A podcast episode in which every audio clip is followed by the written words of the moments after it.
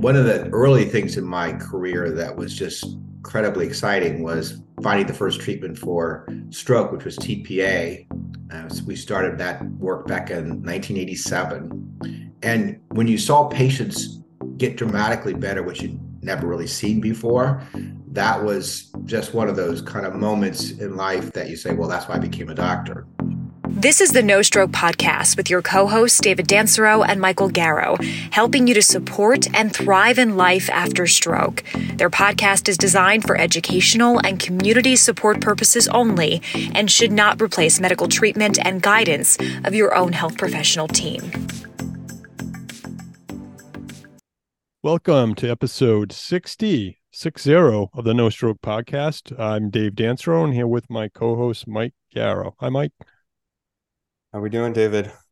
Doing 60. Doing well. We've uh I remember going back to 50 not too long ago. So we've been it started the summer. I think we hit 50 and we're now rolling into autumn. So nice to uh, you know, if we're counting milestone, we could use 60 as another milestone, but 100 coming yeah. soon. Yeah, absolutely. And we're roll you said we're rolling in to, to autumn, but it's still hot as heck in this area in the northeast and uh not ready for the pumpkin spice yet. I know last year this time we were we had a debate about pumpkin spice, but I'm still just trying to stay cool. So yeah, the uh corn mazes and pumpkin season coming soon. My uh, both both we both agree it's our favorite time of the year. So maybe we'll make a fall get together happen. We'll see. I hope it happens. We we locked on the summer, so this one work. Tried our best, but couldn't make it in person anyway. We've met a lot like this, but we'll try to we'll see what we can do for the fall, Mike. Yeah. So, what do you got? Uh, anything in the news for this week, David?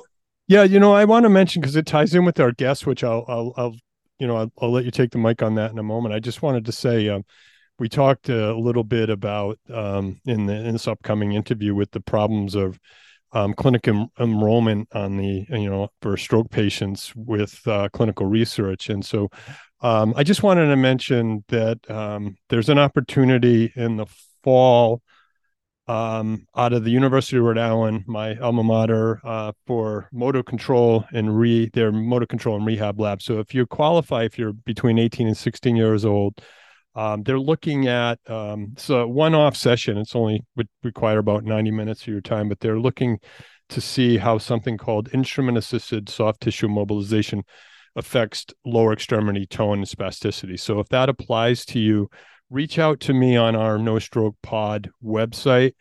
Um, um, and I will put you in touch with the PI. So I, I just wanted to bring that up, Mike, because I've, it's, you know, our last couple episodes we did run long, and I and I didn't have a chance to to fit that in. So again, this is a, a timely thing. So we're we're uh, September 2023, so it would apply for this coming fall. Yeah, it's a good good call out, and you know I think today's guest, um, you know we we really dove into the importance of clinical trials and kind of how that's been evolved and and the work that that he has done. Um, and just quickly before you know we get in and introduce our guest, um, I just wanted to call out there was a exciting piece of work, uh, collaboration really in partnership with uh, the Gilbert Foundation and Shirley Ryan Ability Lab. So Shirley Ryan Ability Lab, world renowned, you know, stroke and yeah. uh, neuro rehab center based in Chicago. Um, usually, you know, just one one hospital right now, and they've gotten a commercial partnership agreement with the Gilbert Foundation to expand and open a clinic in Detroit. So, bit of background there. Um, the Gilbert Foundation's family um, family foundation um, stood up by Dan Gilbert, um, who is you know one of the most successful businessmen in America, multi-billionaire, um, founder of mortgage. Uh, put me on the spot now. A mortgage, uh, Rocket Mortgage, Rocket Mortgage, yeah. Quicken Loans, Rocket Mortgage, yeah. Yeah, yeah, it's done. You know, has a had a phenomenal uh, career. A child who suffered from a rare uh, neurological disorder um, that his foundation really focused on.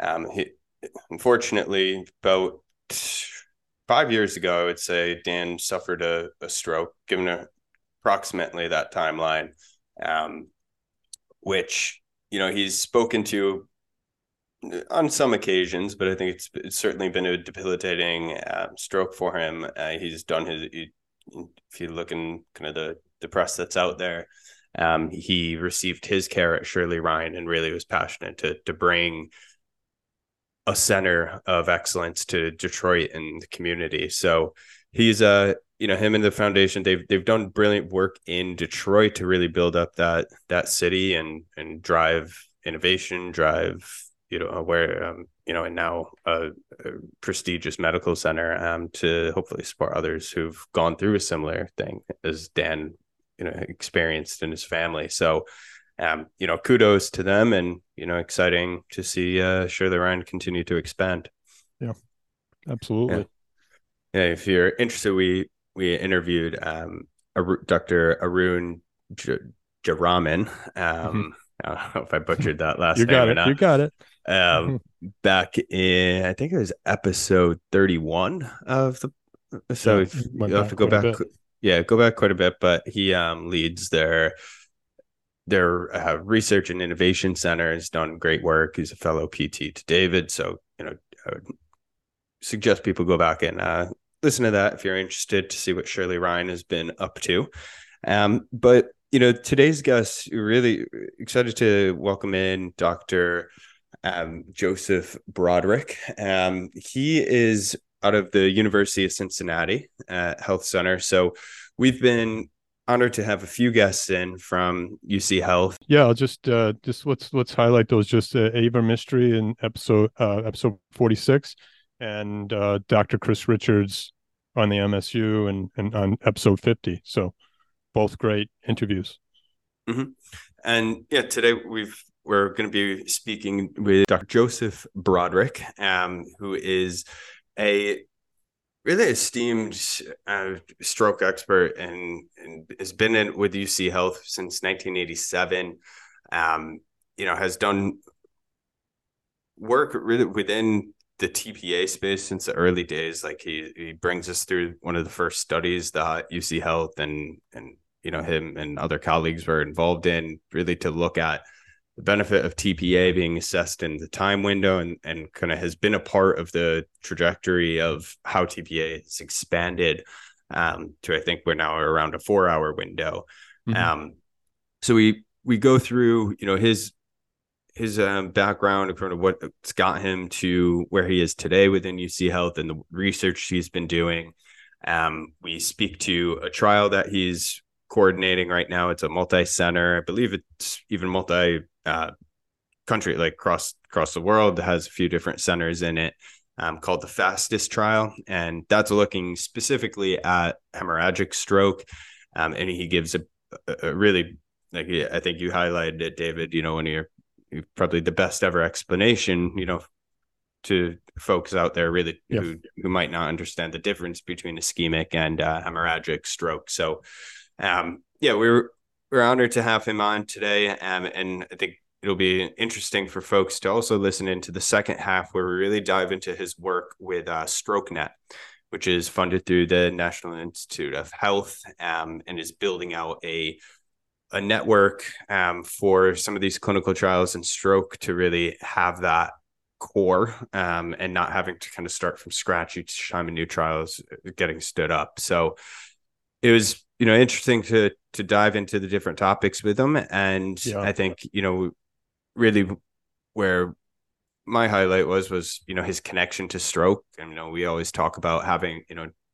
the importance of having your why um, for any work that you do right but specifically within stroke he has that personal personal connection which he'll share um, as well as the patient collaboration but from a patient and caregiver perspective within StrokeNet and how those voices are being heard um, from feasibility and participation as well. So yeah, and just my two cents on sort of takeaways, some something for our listeners to pay attention to, just on the evolution of technology. You'll hear him talk a little bit about how the early early days of the mobile phone that really was in a bag in your car to the the great example he he gives during the magic wand question when he answers a call on on on on his cell phone by his bedside and the and the intervention that occurs as as as that set off that that that timely intervention that's needed to save brain. So that was really it just made me think after about wow, we we have come a long way in terms of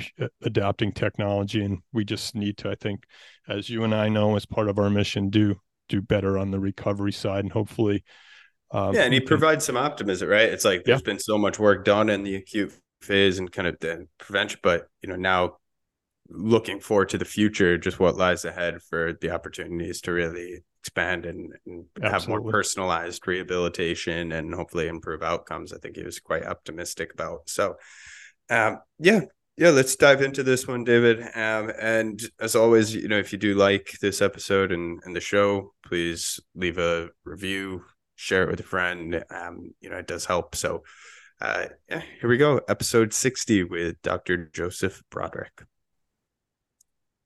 Hi there, Dr. Broderick, and welcome to the Know Stroke Podcast. Thank you. We've been, um, you know, fortunate to speak to a few of your colleagues at University of Cincinnati Health, um, and it's you know an honor to have you on today as you know a prestige researcher and clinician in the field. Um, we're we're super excited to dive into you know your your latest research as well as the history of you know the research you've been involved in over the years. Um, but you know, before we dive into that, you know, can you just maybe bring our listeners on a bit of a, a journey with us, you know, your your career to date and kind of what's gotten you to your position today within UC Health? Uh, well, first of all, uh, I had some terrific teachers and mentors when I was doing my residency at the Mayo Clinic that got me excited about stroke and stroke research.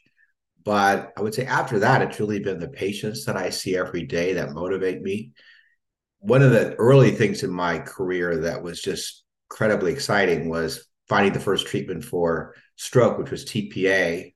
Uh, so we started that work back in 1987. And when you saw patients get dramatically better, which you'd never really seen before, that was just one of those kind of moments in life that you say, well, that's why I became a doctor. And and then finally, stroke is really personal for me since my first grandson had a stroke when he was a few weeks old. Um, he had to be treated with, with something called ECMO, which where you have to oxygenate the blood by machine because he had a very severe lung infection as a premature baby. And his picture is in my office on the top shelf. It's it's one of him at his first Christmas, uh, first Christmas, and it says "Stroke is why." And so that's the why I I do what I do. Oh, thank you, Dr. Broderick, for sharing that and that, that your personal why and your your connection with stroke. And we we um we always before we dive into all the great work you're doing in your research, um, can you tell us a little bit about what you do outside of the clinic and what you know outside of your research time? What kind of what kind of interest do you have uh, in in your personal side of life? Yeah, so so I love sports. Um, I can't play like I used to, uh, but I, I follow it pretty actively. Uh, I love to lead, read and listen to books. I've read lots and lots of books way outside of medicine, and I think actually it keeps you broad is good. I play the piano some still. Uh, most of all, though, I think would say my wife, my four kids, and and soon to be four grandchildren. I spend time with them, and that's a great joy. That's great to you know. Thank you for sharing some of that background, and especially the like David mentioned as well, the the personal journey and the why that motivates you there with with your grandchild that unfortunately suffered that event. And I, you know, I think we've know we've spoke with some folks kind of on the pediatric side that suffered stroke, and it's really just you know the the fact that stroke has no age limit, right? Like this could happen at at any point in your life. Um, but you know, I I'd like to you know you you touched on the fact that you early on in your career, you're involved in the first ever TPA study and kind of really bringing that to light as a treatment option for for stroke survivors. Um, you know, can you walk us through like how that study started and really just the intervention as a as a clinical phase like TPA, like how it's been used um, from where it was in 1987 to to kind of where it's progressed to now as a treatment option. Sure. So got to go back in time, back into different age of medicine, particularly neurology. And stroke when I was a resident growing up was something we we made the diagnosis very well, saying, "Yep, that's a stroke." Um, but we had nothing that we could really do about it. We were always then kind of focused on preventing the next stroke, and we would often see people the next day, you know, sort of like because there was nothing to do. So one of the things that happened with understanding how the brain dies after a stroke is that people began to see in animal models that it really was not something that you had a day, you had only maybe hours to really try to restore the blood to the brain for the when somebody has having an ischemic stroke. And and so then there was this push towards time. Now, the cardiologist, and my brother's a cardiologist, interventional cardiologist, um, they had made a lot of progress with using lytic agents, things that break up blood clots in the heart. But we hadn't done that at all in the in the brain and for stroke. So uh, back in the night and again mid late uh, 1980s, there was a protein called tissue plasminogen activator. TPA is what we use for short, and it's a protein that's found in our bloods. And one of the really the big breakthroughs was uh, a researcher, a woman researcher, who figured out how to make whole bunch, uh, whole lots of TPA using bacteria and the bacteria would be like a factory for making TPA because you need a lot of it. So that was a breakthrough. Was tested in in heart patients first, and then we began to test it in in acute stroke patients. Now we had to change though the way we were going to do things because we were going to treat people within 90 minutes from when they had their first symptoms. And many of our colleagues as well, that ain't possible. You know, you, you're going to have to really show us that you can do that. So one of the ways we actually were able to do that is we we were one of the first to use cell phone technology. But cell phone technology back then was not the little thing we carry around in our pockets, but it was literally about a, a foot by about you know four or five inches and you would plug into the cigarette lighter of your car and that's how you would and so we used that though and we would hand it off each night to one of us on call in the greater cincinnati region and we would go to the hospitals rather than having the, the patients coming to the academic center. We were going out to the, the hospitals themselves. And we would be making like eight, nine phone calls on the way, driving a half an hour to a hospital. We'd be talking to the physician, we'd be talking to the radiology, the pharmacy, and we were able to treat people within 90 minutes. But many of our colleagues thought we were making it up because we were changing the way that you did things. We we talked about the trauma model for stroke rather than our typical model for stroke. So when we were able to treat that quickly within what the animal model showed would work, we were able to show that it did work. And so that was um, the big study that was done in eight centers United States in, in the, the mid 90s. And in 1995, that was published in the New England Journal of Medicine. And in 1996, the FDA approved TPA for stroke and and we've been working on ways in which we can um, add things to TPA. Particularly though, we've worked on devices that pull blood clots out. That's been a major advance.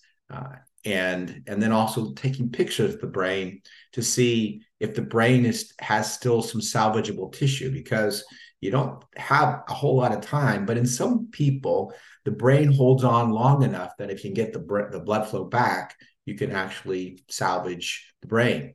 So we, we now have treatments that we go out to 24 hours if the imaging looks pretty good. And that's also a major advance. And that's really only really in the last maybe about four or five years. So in my lifetime, in my professional lifetime, when I started, I literally started when we were testing TPA. And now we've seen some major advances, but still a lot of work to do because about half the people who get uh, either a, a lytic drug like TPA or have the clot pulled out, they still don't have good outcomes. And that's what we, we still have to do. And then we also have to work on how do we pe- help people who've had significant damage to the brain? How do we make it better? That's fascinating. and I was chuckling a little bit as you described uh, the. Uh, I refer to those early phones as the bag phone, and I'm I'm the more senior of the two of, of the co-hosts here. So, Mike, I don't know if you remember that, but uh, I certainly remember how how how those uh, that was the definitely the early tech that uh, that connected us. But um, so you mentioned that there there are still some barriers on on the um, the prevention side, the the intervention side has definitely evolved, and you you and your teams have led some of that early work on the MSUs. Um, where do you think, before we get into some of your some of your work, do you, do you feel that they're on the rehabilitation side, which is a lot of what Mike and I fo- focus on in the communities? Um, is there any is there any area there that we can maybe use technology to do a better job? Is that is that something that um, you you could comment on?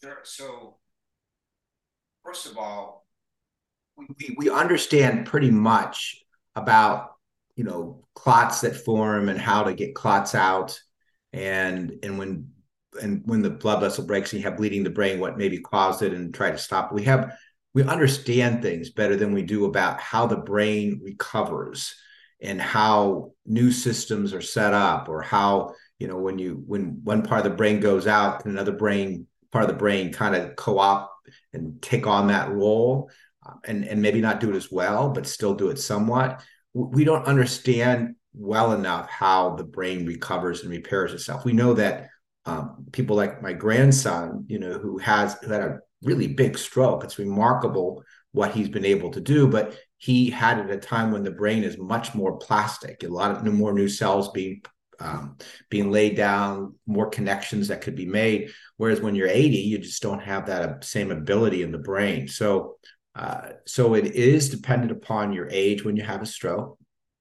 We also are trying to do a study called Verify. You may have talked to my some of my colleagues, which is trying to to the, to understand who most likely is going to recover and maybe that'll help us target which type of therapy for different people and that where that's where we stimulate the brain and then we see how that stimulation is conducted down out into the to the hand and you know you get a twitch and if you don't get a twitch it means you probably don't have very well intact um, cables from the brain to down to the where you need to in the arms and legs and we also take pictures of the brain to outline those fibers or those cables that have been damaged and then try to predict how people are going to do. So we have to understand better about how people recover and what's needed to recover.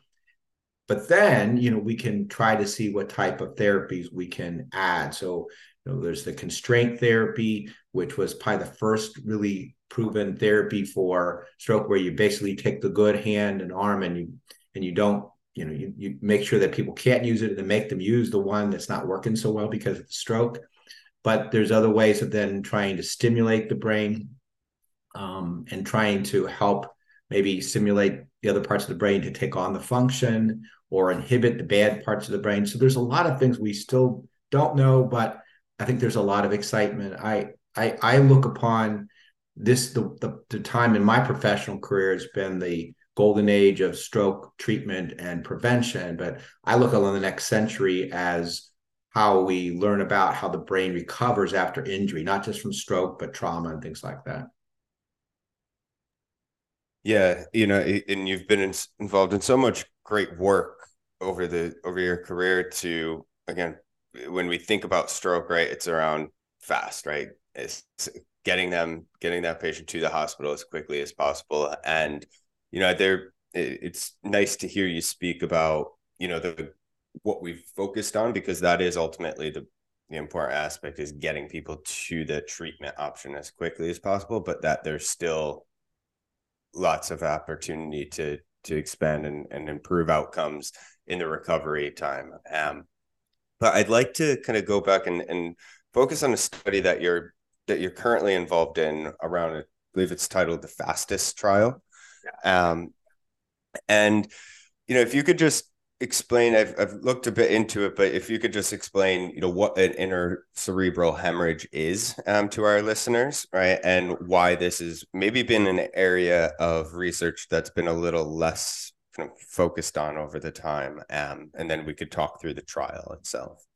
So let's back up. Just a, a moment and just talk about stroke in general the causes. So you get stroke because really of two, two reasons. One is you block an artery and the blood can't get to the brain and the brain desperately needs that blood because it provides oxygen and other substances to keep the brain cells alive. And brain cells don't do very well very long without blood. That's called ischemic stroke, and that makes up 85% of all strokes. So it's by far the most common. The other type of stroke is when the blood vessel breaks, just like you have a busted pipe in your house. And that causes all kinds of problems because blood inside the vessel is good. Blood outside the vessel is almost is really toxic to the brain. Um, and and it also starts to accumulate and there's not enough sp- space up in the head in most people such that the pressure can be life threatening and so about 10% at the time a little bit more than 10% the bleeding occurs in the brain. We call that intracerebral which is in the brain hemorrhage and there's another type of brain that's due to ruptured aneurysm, which is less, much less common. And that's where a little blister on the blood vessel pops and the blood accumulates around the brain in the in beneath a arachnoid membrane, which is a membrane that covers the brain. And that's called subarachnoid hemorrhage. But the intracerebral hemorrhage, um, if you can think about it in your house again, if you've ever had a busted pipe with water that just kind of spilling things out, you know how much more destructive that is when then you just have a, a, a, clogged pipe, you know, a clogged drain, which, you know, you can work at and get it open. But, you know, when the water is accumulated across your toilet floor or whatever, you, you, it's, it's bad.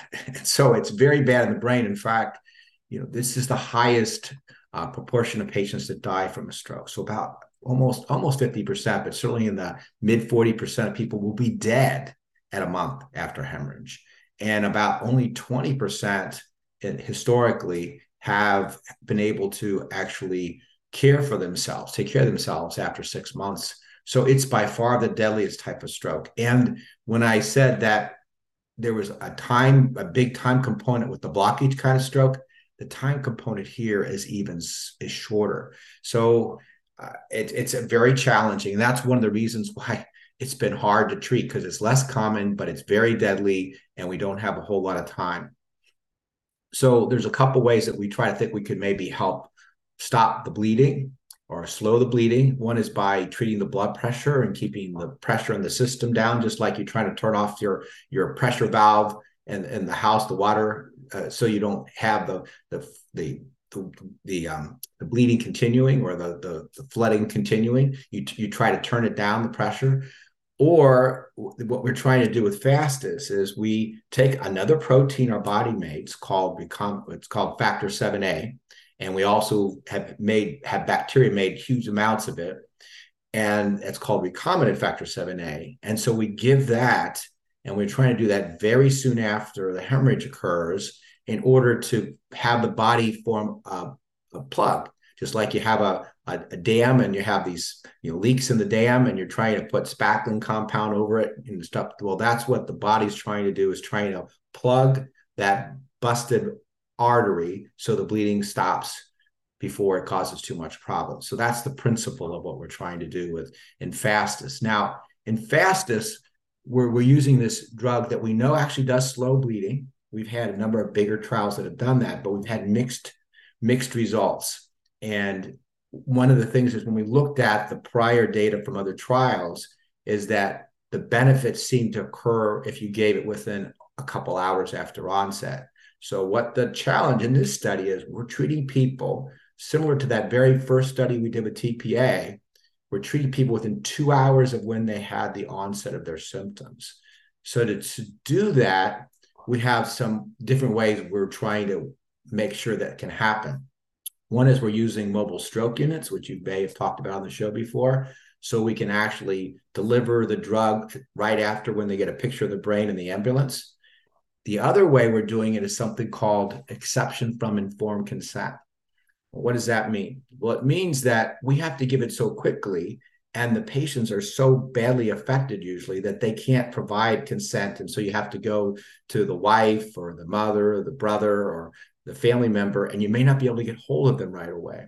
So what the government guidelines allow us to do is that if we talk to a community talk about what the study is trying to do and we get we get feedback that we're going to use this study medication factor 7a to see if it helps people we can start the medicine and then get consent, the formal consent after we start the medicine, but we have to we have to talk to the community first before we go ahead with that. So that is something that's happening. You know, it's happening in a number of communities in the United States.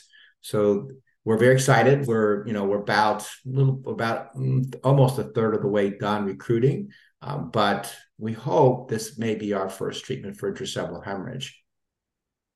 That's a that's an interesting. And, and what was the consent called? Called exception from informed consent. It's only used when mm. people are, have like emergencies that you don't have time to sit down and have a conversation right. for half an hour, an hour. So, for example, let's say you were having a seizure out in the field, out, you know, your home, whatever, and you were testing a, a way to stop the seizure more effectively. You don't have the ability to talk to that person, or maybe there's nobody else around, but you may be able to offer them something that either is, you know, the traditional treatment or something that could be better. But that's an example where you have an emergent situation you just don't have the sit, time to sit down and chat because things are moving very quickly. Right. Yeah and just to kind of drill on that a little bit is that kind of the first is are there other examples that are out there within stroke particularly or other yes, clinical like a, diseases that require this? so there was there's been other uh, other treatments in stroke that have been tested this way there was a a study called FastMag, which was a, a treatment that was being done in the ambulance with a magnesium. You know, and, and magnesium is pretty safe. It's used for people for women who have a eclampsia and pregnancy, and it has it, we thought could have some beneficial effect. It turned out it didn't work for stroke patients, but it was given in the ambulance because it was reasonably safe and they also used this exception from informed consent to get the treatment started as quickly as possible. Uh, and there's been some other trials that have used it as well, but it's only this this process has only been around since 1996 when the FDA approved this process for emergency conditions that you just didn't have time to have the conversation that you would typically have and and and that and it doesn't mean you don't get consent it means you get the consent sort of after the fact so let's say somebody was enrolled in the study and and afterwards they say eh, you know or I don't want to be in that study. You everything you collected up to that point in time would still be in the research study, but after that, the patient would not be part of the study. So we still get consent. It's just that the treatments have to be given very, very quickly.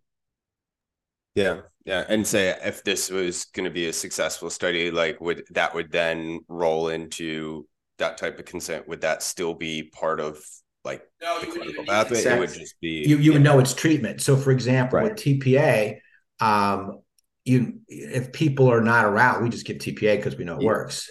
Right. Um, if if if they are there, we always say, "Hey, look, we're giving you a drug that can help, but here's the risks."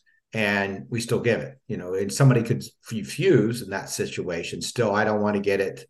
Or I mean, let's say somebody is severely demented and you know then grandma you know oh, she's ready to you know she's she's she doesn't want to get tpa you know we, you know we don't think that'd be appropriate. So you still have times where people don't get a therapy for various reasons but you still as a doctor give the best treatment that you have available that's that's part of we, why we take the hippocratic oath is that we're trying to do what's best for patients we don't want to do harm but we're going to give them every shot that we can to make sure they do as well as they can. Gotcha. Okay. Well, yeah. Thanks for thanks for explaining that. I'm sure it adds a bit more, you know, complexity into the overall design and and you know data collection of the study. But how um bring us through like how long has this study you know been going on for? How many patients enrolled? Like, is it on track to be completed? Around 260 patients, which is about a third of what we want. Um, the we we started the study right as COVID hit. that, that, was a that was a real challenge um, because it put behind all our efforts to do this what's called this EFIC, this community consultation, because we couldn't actually get to talk to patients or to people in the community because of the COVID. So that that set us back about a year and a half to two years. So um, we started kind of more in the in the 2019 20 area, but it was right r- literally right as COVID hit. Um, and so we're now back on track. And but it, was uh, it was tough. Uh, COVID was really really challenging for all of our clinical research trials, not just in stroke but in in the world in general. So that really slowed down progress for a couple years. Yeah, and we're going to, um, you know, as we move to the second half of this interview, know, we're going to speak to you know a wider range of work and your and your involvement in uh, StrokeNet, and you know we could maybe touch on the impact that COVID's had there. Um, but just you know, and maybe this is just you know I've been involved in stroke for a long time, and I should have I should probably know this, but as we have the expert on, I would be curious to hear, you know, when when we look at TPA, right, like going back to you know the first trial that you got you worked on in 87 it was in a 90 minute window and now it's expanded if i'm not mistaken to about four hours right, for a ischemic stroke. Um what like when you're when these new studies are coming out and it's excitement over okay we've expanded the time window like what are you looking at to analyze to say okay now this is an appropriate amount of time that we know that we can administer based on like based on what? Right? Is it yeah, going so back the, to so the brain so images? The, right. No, actually, the the main thing we look for in in these acute treatment studies is the outcome, is how patients are doing after their stroke. So typically, we look at it three months after their outcome. So, and what we do is we use something called a modified Rankin scale, and but it's really pretty simple. It's it's a it's a there's six different cat seven different categories you can use. So one is zero which means i have no symptoms. I'm just like i was prior to when this happened. One is i got some symptoms um, but i'm still doing everything i used to do before. I can still play golf i work i do whatever. You know i may a little tingling in my hand but it doesn't affect what i do the big one is when you get to the two and the two means you know i can i can manage and taking care of myself. I can you know get you know they bring meals and wheels. I can put in the microwave. I can take care of it. I can get around. Um, but i can't do all the things i used to do. You know i can't work. Maybe i maybe can't play golf anymore. Um, i've lost something in my life but i'm still able to kind of be semi-independent independent Three is you're no longer semi-independent. Um, you're or independent. You you require help, but you're able to walk a certain amount, even with a with whether it's a cane or walker. But you can walk a certain distance um, and and ambulate, which is a big. And then four, there's some things you can do, but you can't walk like we just said with three. Five means you're you're pretty much total care by somebody else, and six is dead. So, what we do is we compare one group of people who got the active treatment and one with the standard treatment, whatever that is, and we compare their, their the percentages or the range of outcomes in one group versus the other. And when that reaches a, a high probability that there was there's a there's a difference between the two groups, that's when we say, up, oh, we got a, a new advance. We're going to change how we do things. Does that make sense? Yeah, and it's more on the timing side, right? So it started with 90, and each one of these trials says, all right, let's. Right. And you said earlier is, and the thing is that the difference, the outcome really diminishes the further out you get from time zero, which is the onset of symptoms. So within 90 minutes, you maybe have a three times greater likelihood you're going to get back to kind of where you were before or close. Mm-hmm. When you get out to that four and a half, you're talking about maybe a, only a not a three times or 300% chance, but maybe only like a 30% chance. So it's almost, it really diminishes quite, quite a bit. And we do have ways in which we, if we get the imaging, we can even extend beyond the four and a half hours last seen normal. That allows us to go out further, but that requires, again, special imaging, which it still is extraordinarily important that people recognize the signs and symptoms of a stroke. And that usually means family members but even the person who's you know could have the stroke themselves. And we you mentioned the fast before. The fast was really adapted from our cincinnati pre-hospital scale that was telling how the ambulance personnel could recognize people with stroke in the field. And we said well if they can do that you know general the, the general public can do that as well. And so that's why we kind of adapted that for education of the general public to recognize. But it really is dependent upon how quickly people can recognize when something's happening and then calling 911 because they're very fast in our country and you're going to be able to get somebody probably coming within five minutes and maybe getting to a hospital depending where you live within five to ten. And that makes all the difference in the world. That's the first step that's really the most important step Well, thanks for that explanation on on the time window for TPA. And before we go to break, I just wanted to uh, mention that great example going back to when you were describing the two two types of stroke. That's the first time I I heard that explained very visually of like indoor plumbing and how a clot versus a bleed, but really the damage that actually can happen when when when when a pipe bursts really. So I I'll be using that again, but I think uh I uh, I think we'll we'll we'll come back after a short break and we'll dive into the StrokeNet and of course we'll be asking you our magic wand question. So we'll be right back with Dr. Broderick. Hey there, Know Stroke listeners. Hope you're enjoying today's episode. To make sure you never f- miss out on future episodes, make sure to click that subscribe button. Subscribing is like having a front row seat to all of our latest episodes delivered right to your podcast app. Stay connected with us by hitting that subscribe button today. Now back to the show.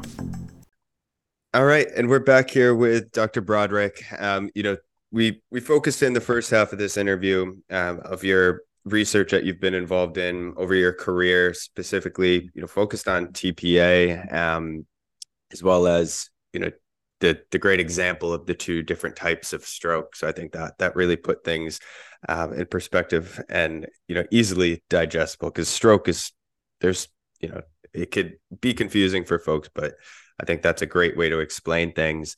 And you know, as as we move here into the second half, you know, you're you've again as a you know validated and, and a researcher that's really been in the stroke space for a long time now is you've seen the value of and i think when in our side of things we see the power of community and data in the patient and the survivor angle right? But what you've built is that same aspect in the research angle right? Um, bringing together a, a really a a data warehouse and a, and a research community for stroke, and that's called StrokeNet.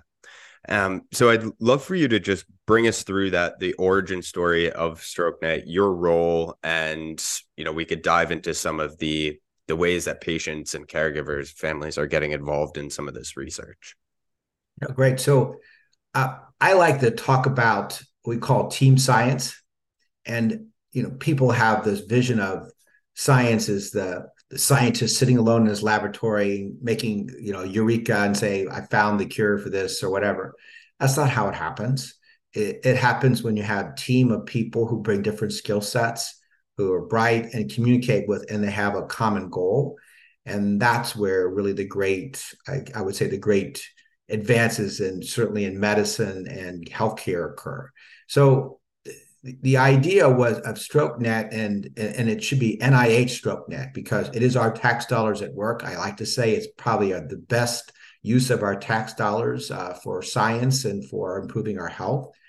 Um, but when, when we did trials, we've been doing trials for a long time, it takes a while to set up the team. You know, if you have to, every time we create a whole company, every time you want to make something, you think how long that would take.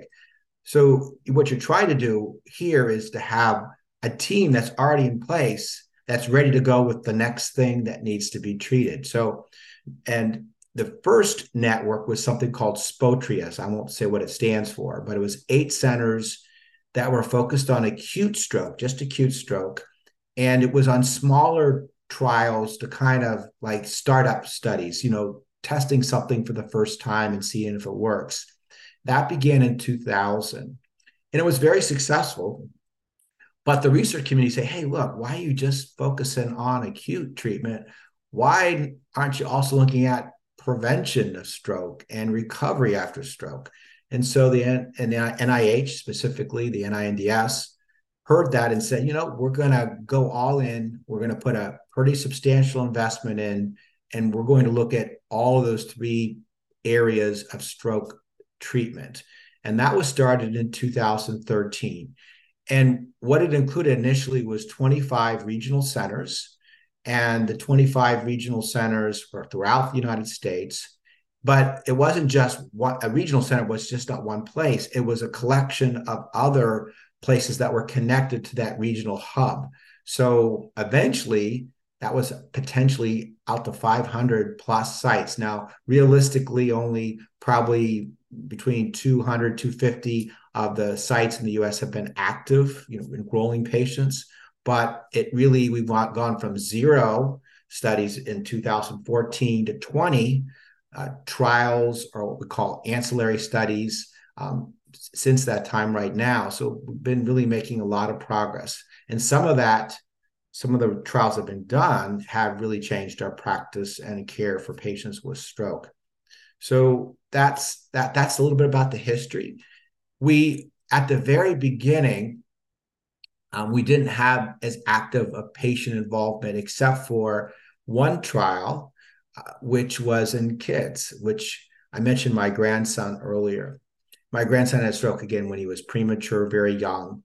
But when he was three, and he had substantial problems at age three with you know, use of the right side of his body and speaking and things like that from a stroke. There was a, a group who were studying a new way of treating pediatric stroke, and that was at Virginia Tech. And so my grandson actually did this very intensive therapy for four weeks at Virginia Tech. And what they do is they constrain, again, I mentioned before, the good arm and then make you do everything with the arm that's not working so well. And he went through that and it was a it was I think a game changer for for my grandson, but it was just remarkable, you know, to see how it was done. It turns out that we had put a grant in to see if we could expand that to a, a larger study across the country.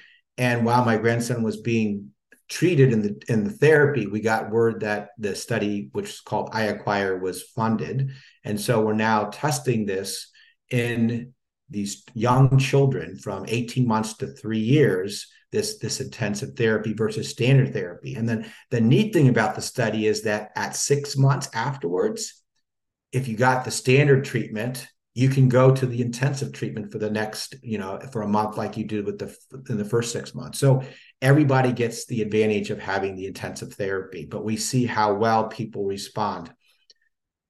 The families are highly engaged. They help talk about with the investigators how to present this. They they talk about how maybe even assessing things how to make the study better because the study actually the therapy occurs in the patient's home or a home like setting. It's not in the hospital or an outpatient setting. You're actually trying to treat the child in their natural environment doing the things that every they do every day but also doing a lot of play kind of activities.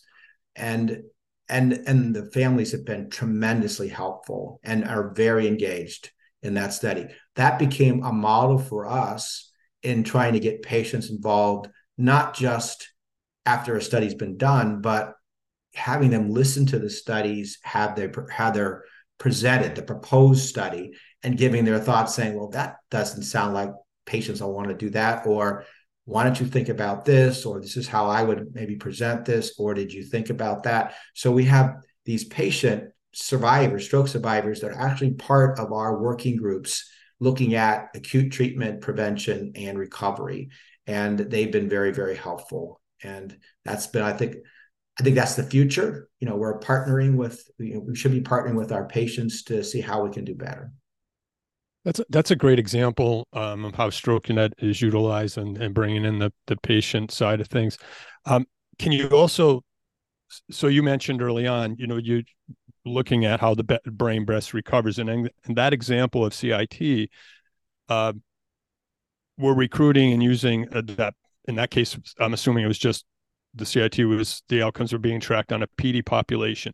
Can you take that and apply that to sort of how uh, that might work in someone in their 20s or 30s or 40s and because the the volume has sort of changed now that you have modified CIT is there is there how is StrokeNet used in that capacity to kind of you know maybe change tweak those windows or the volume based on age. So so we we use we, we're doing a number of different trials. So one trial we did which is called telerehab which this was it worked out well during covid as well uh, that that therapy was. But we we said okay you can do every day going into the clinic and working with your arm if the arm's not working well with a therapist but what if we could do that remotely so the therapist could be working with you via computer and different games and different things you're trying to do with your hand such that it would be similar to what you'd be doing in person? And so that was an example and that trial showed that the telerehabilitation was essentially very similar to people coming in every day to get their therapy. And and that we're actually going into a second phase of that a, a study that's being submitted to take that further. Another trial we're doing called transport 2 is where we're doing the constraint therapy but we're doing direct electrical stim in the brain. And that is also that's about only about a maybe about nine months or so from completion of recruitment of that trial. So we'll see if that works. That's a what's called a phase two trial, an earlier trial to see if we need to expand this to a larger audience, larger group. Um, but we are looking at a number of treatment options for recovery that involve modified constraint. But we're even, you know, we're looking at how we can improve language. Um, but we're, we we we need more recovery trials. I would just say that. Um, but we are making progress there. So you mentioned um, you know, and one, uh, your grandson is a a fortunate young man to have his grandfather be Dr. Broderick, right? yeah. Um, for for many, you know, whether you're a, a, pediatric stroke survivor or you know young adult or you know obviously as as you get older, you know, becoming more difficult to to kind of get back to a, a norm per se, but. I think one of the biggest challenges within the clinical trial space is education, right? And you mentioned one thing that is starting to help with some of the access to clinical trials, which is, you know, a common term of decentralized, right? Meaning you don't have to go to a to a place to get this treatment. Um, what are some of the other ways that you think, you know, patients could become better educated and often and with that then help with enrollment and access like getting more folks into clinical trials because i think that's you know certainly an area that's yeah been tough. I, that's one of one of our one of my big goals is that i think every stroke patient should be considered for a, some type of trial that improves whether it's help proves their likelihood of having another stroke or recovering. And my patients, you know, I have some patients that have been to through two or three different recovery research stu- studies. We have a lot of things ongoing at our place. And I would recommend that patients need to be more, I guess, active. You know, they need to be talking to their to their physician and saying what's, you know, what's available the problem is that most patients with stroke are being followed by their internist or family doctor after a certain time. They're not seeing the vascular neurologist and certainly not seeing a physical medicine or recovery physician. So there, but there is a lot of things that are online. You know, you can go looking and see what kind of trials are going online and that are maybe within your region close. Usually it's going to be at the academic center. It's not going to be at your generally your even your bigger community hospitals. There's a few exceptions to that, but there are some really good places that do recovery research, and I just think that's also something that uh, as physicians we have to take the ability to think does this person qualify for something that may help them we sometimes you're busy in the clinic you're just you're trying to deal with the immediate thing you're not thinking as much about the future and that's something we have to do better as as physicians. But you're more likely to get that in an academic center than you are probably out in the in the community. So if you're in the community you need to be a little bit more aggressive and proactive. If you're seeing somebody in academic center you should be asking what's available. And there may not be but you need to ask. Yeah. For our listeners is is that built into strokenet at all? That there's an aggregated you know if someone goes to search for upper there's, extremity. We have a we have a website and it shows what all the studies going on within StrokeNet, but there's more studies than just going on in StrokeNet too. I mean, there's you know there can be a single center study that that is going on in in your in your region. for example, we only do multi-center studies, you know, kind of bigger studies that are maybe at least five centers across the country. So, but there's a lot of other pilot smaller studies that start at a given place and uh, you should look at you know look at re- for research and recovery and make sure it's at a good academic institution and and and see if it somehow would address your needs. We we we need more research. You know sometimes there's usually not a trial that fits what somebody is trying to get better. But again be proactive and and i think that will that'll, that'll help you. And as physicians we need to be proactive as well yeah, as well said. I think you know it just goes into part of you know the the survivor and that care team really needing to take ownership of their their life after stroke. Right, it's not going to be you know something that's kind of handed on a silver platter, really, and especially in our healthcare system. Um, you know, if you don't go out and advocate for yourself as a patient, it it could be trying, but I, I respect the fact that you you go on to the clinical side as well. Right, but if you if you have a if you have a child that you think may have had a stroke and they're between 18 months and three years, um, we have a, a, number of really good places across the country that you know you can you can be participating in that particular trial, the I-ACQUIRE trial. And there's other trials with that same group of investigators that actually look at children later, you know, late, older kids. So, uh, and there's, it, we'd be happy to steer people that way if they have interests. Absolutely. Yeah, we'll be sure to get that information off you and put it into our show notes for for listeners. So thank you. Um, so it's been a great conversation here, um, Dr. Broderick. And before we we let you go. Our, our final question each interview, um, we we wave our magic wand or fictitious magic wand, and we ask our guests, you know, if you were to use that magic wand to really redesign the stroke care pathway, um, you know, what what would that look like in your eyes?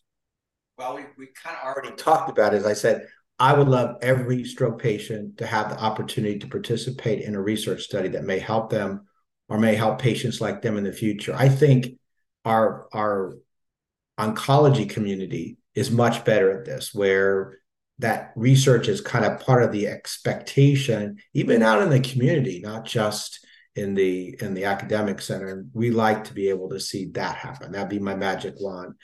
I do think that the ai advances you know it's such a popular th- uh, thing right now to talk about it can really help us and i gave the uh, example uh, a couple weeks ago when we were originally do this the study or do the the program that I was in bed.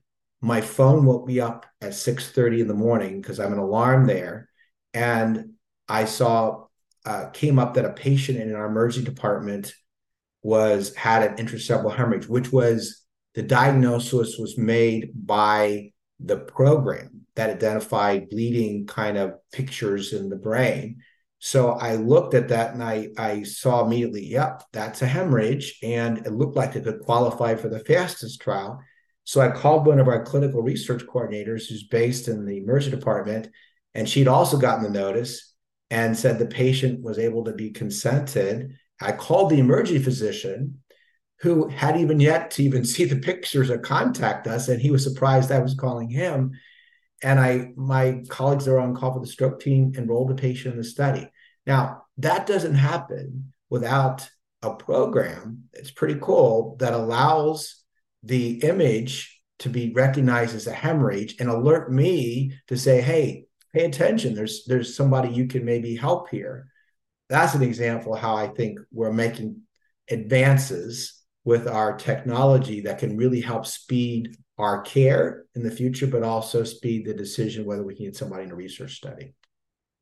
Yeah, that's that's a powerful example and and use of you know technology, and I think we've to go back to the mobile stroke unit. There was a a study that I saw come out of Denmark, I believe, that they used machine learning to it was more like natural language process, I believe, but like to go through and actually pinpoint different words things being used on the dispatch 911 dispatch that triggered stroke and would enable the mobile stroke unit um, to to go out faster. So I, I mean, it's it's such an interesting time that we're in right now um, when we look at you know the use of technology both the the DAQ all the way through post um, in in the care journey and just how things are going to evolve here but um, yeah I I think you know where where this conversation has gone I think it's been you know great to really get that background and your involvement within TPA and kind of how that's been used to truly impact um, and improve outcomes over the years. But